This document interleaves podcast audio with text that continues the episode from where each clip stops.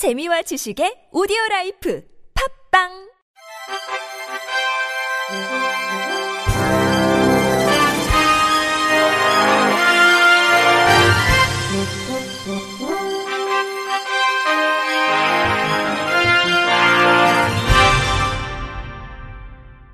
청취자 여러분 안녕하십니까? 9월 21일 목요일 KBRC 뉴스입니다.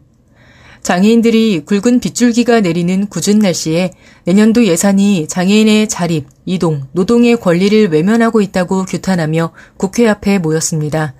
이들은 장애인 활동 지원 예산은 최저임금 증가에 따른 단가의 자연 증가분 반영한 수준에 불과하고 특별 교통수단 24시간 광역 운행은 예산이 반영되지 않아 이행이 불가능하며 동료 지원가 사업은 예산이 전액 삭감됨으로써 중증장애인 노동자들이 실직 위기에 내몰렸다고 토로했습니다.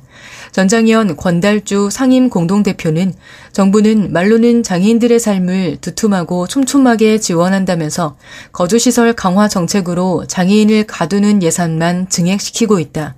탈시설 예산과 거주시설 예산이 112배나 차이가 난다. 이 터무니없는 정책으로 장애인 복지를 역주행시키고 있다고 규탄했습니다.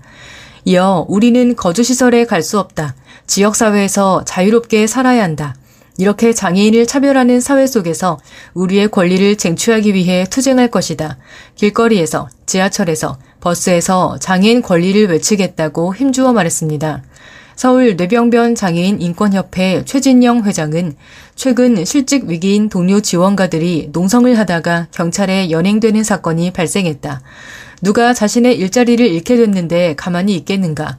실적을 이유로 효율성이 없다고 중증장애인의 일자리를 뺏어가지 마십시오라며 중증장애인도 국민이고 지역사회에서 자유롭게 삶을 꾸려나갈 권리가 있다고 강조했습니다.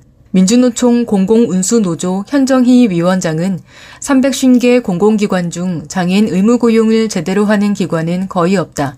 법조차 제대로 지키지 않으면서 이 정부와 고용노동부는 동료 지원가 187명을 전원 해고하고 있다.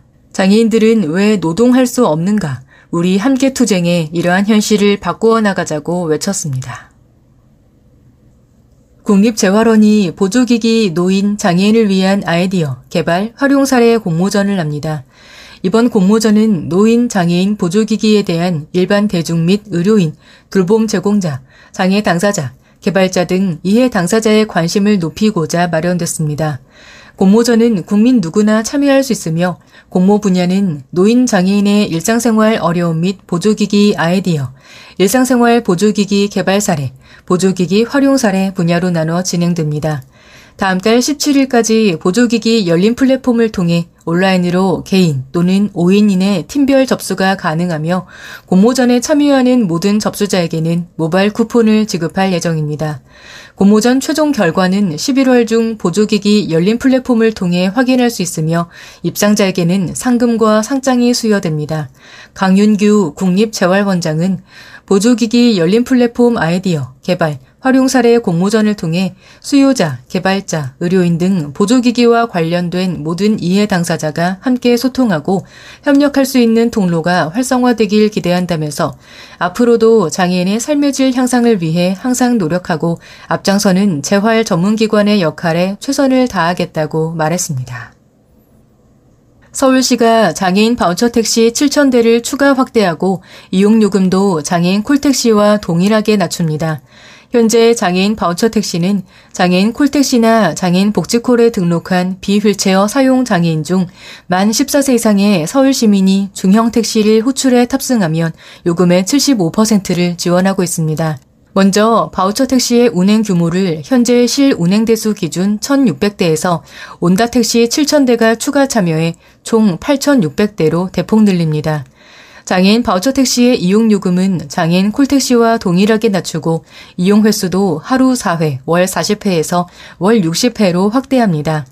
또 그동안 신한 복지카드를 발급받은 만 14세 이상 서울 시민만 장애인 바우처 택시를 이용했지만 장애인 콜택시, 장애인 복지콜 신규 등록자는 각 이동지원센터에 별도의 가입 절차 없이 개인정보 활용 동의, 전용카드 지정만으로 장애인 바우처 택시를 이용하게 됩니다. 장애인 바우처 택시 이용을 위해 기존에는 나비콜, 국민캡에 별도 전화 호출에 이용했지만 장애인 콜택시 가입자는 서울시설공단 이동지원센터로 호출 경로를 일원화해 이동수단을 선택할 수 있도록 개선합니다. 서울시는 다음 달 5일부터 장애인 콜택시 회원은 서울시설공단 이동지원센터에서 콜 접수를 시작해 본격 서비스를 선보일 예정입니다. 경기 우리도는 다음 달 6일 오후 2시 경기도의회 제2중회의실에서 제1회 경기도 정신질환 등 심리 사회적 당사자 권리 보장 대토론회를 개최합니다. 이번 토론회는 경기 동료지원센터 등 당사자 단체와 함께 진행되며 경기도 동료지원센터 및 동료지원과 필요성에 대해 이한결 대표이사가 발표합니다. 또 한국 동료지원가 네트워크 현승익 대표, 수원 마음사랑 김환희 사무국장, 대한정신장애인 가족협회 이항규 이사, 한국정신장애인 연합회 이승주 투쟁위원 등이 토론자로 참석합니다. 경기 우리도 이한결 대표이사는 경기도의 심리사회적 어려움을 경험하는 당사자는 증가하고 있지만 기본권 침해와 생존권 위협에 대한 해법은 오리무중이며 유엔 장애인 권리협약, 세계보건기구 등에 근거해 당사자 주도 동료 지원이 절실하다고 설명했습니다. 이어 경기도에 거주하는 정신질환 등 심리 사회적 약자가 자립생활할 권리를 보장받고 당사자 주도의 동료 지원 서비스가 확산되기를 기대한다고 말했습니다. 강남세움복지관이 지난 18일 강남대학교 유니버설 디자인센터 내 학생연구원 8명을 아우름 서포터즈로 위촉했습니다. 아우름 서포터즈는 오는 12월에 진행되는 발달장애 창작가 4인의 디지털 미디어 전시 영상 작업, 굿즈와 홍보물 디자인, 전시회 홍보 등 아우름 디지털 미디어 전시를 위한 다양한 활동을 펼치게 됩니다.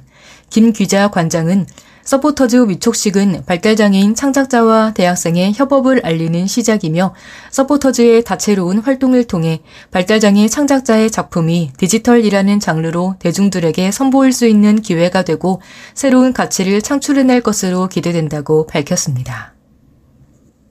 김용웅 씨와 김형수 씨가 제33회 대한민국 장애인 문학상 미술대전 대상의 영예를 안았습니다. 한국장애인 문화예술단체 총연합회는 제33회 대한민국 장애인 문학상 미술대전의 시상식을 지난 19일 오후 4시에 홍익대학교 현대미술관 제2관 2실에서 열었습니다. 올해 영예의 대상은 문학상에서 김용웅 씨의 연필깎이 괴물이, 미술대전에서 김형수 씨의 지나간 시간이 각각 수상했으며 각 수상자에게는 상장과 트로피, 상금 천만 원이 수여됐습니다. 최우 수상은 문학상에서 온문부 유창수 씨의 3번 나무와 산문부 김선영 씨의 태호가 만난 아르고가, 미술대전에서 김경숙 씨의 풍요 2가 선정됐습니다.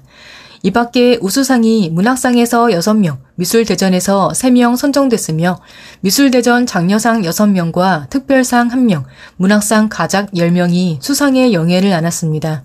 장애총 배운주 상임대표는 미술대전은 더 큰 성장 안에서 작가분들이 해외의 작품을 전시하며 해외에서도 인정받을 수 있고 베스트셀러 작가가 될 수 있는 그날까지 모든 장애인 예술 단체장들과 열심히 힘써서 일하겠다고 전했습니다.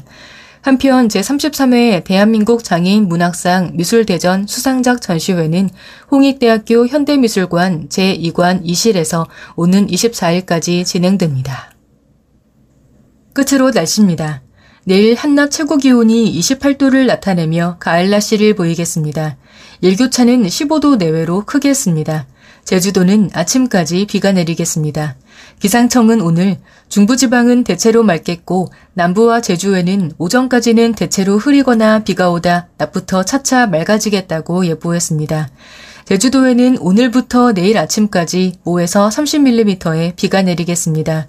내일 아침 최저 기온은 서울 17도 등 12도에서 21도, 낮 최고 기온은 서울 27도 등 24도에서 28도에 이르겠습니다.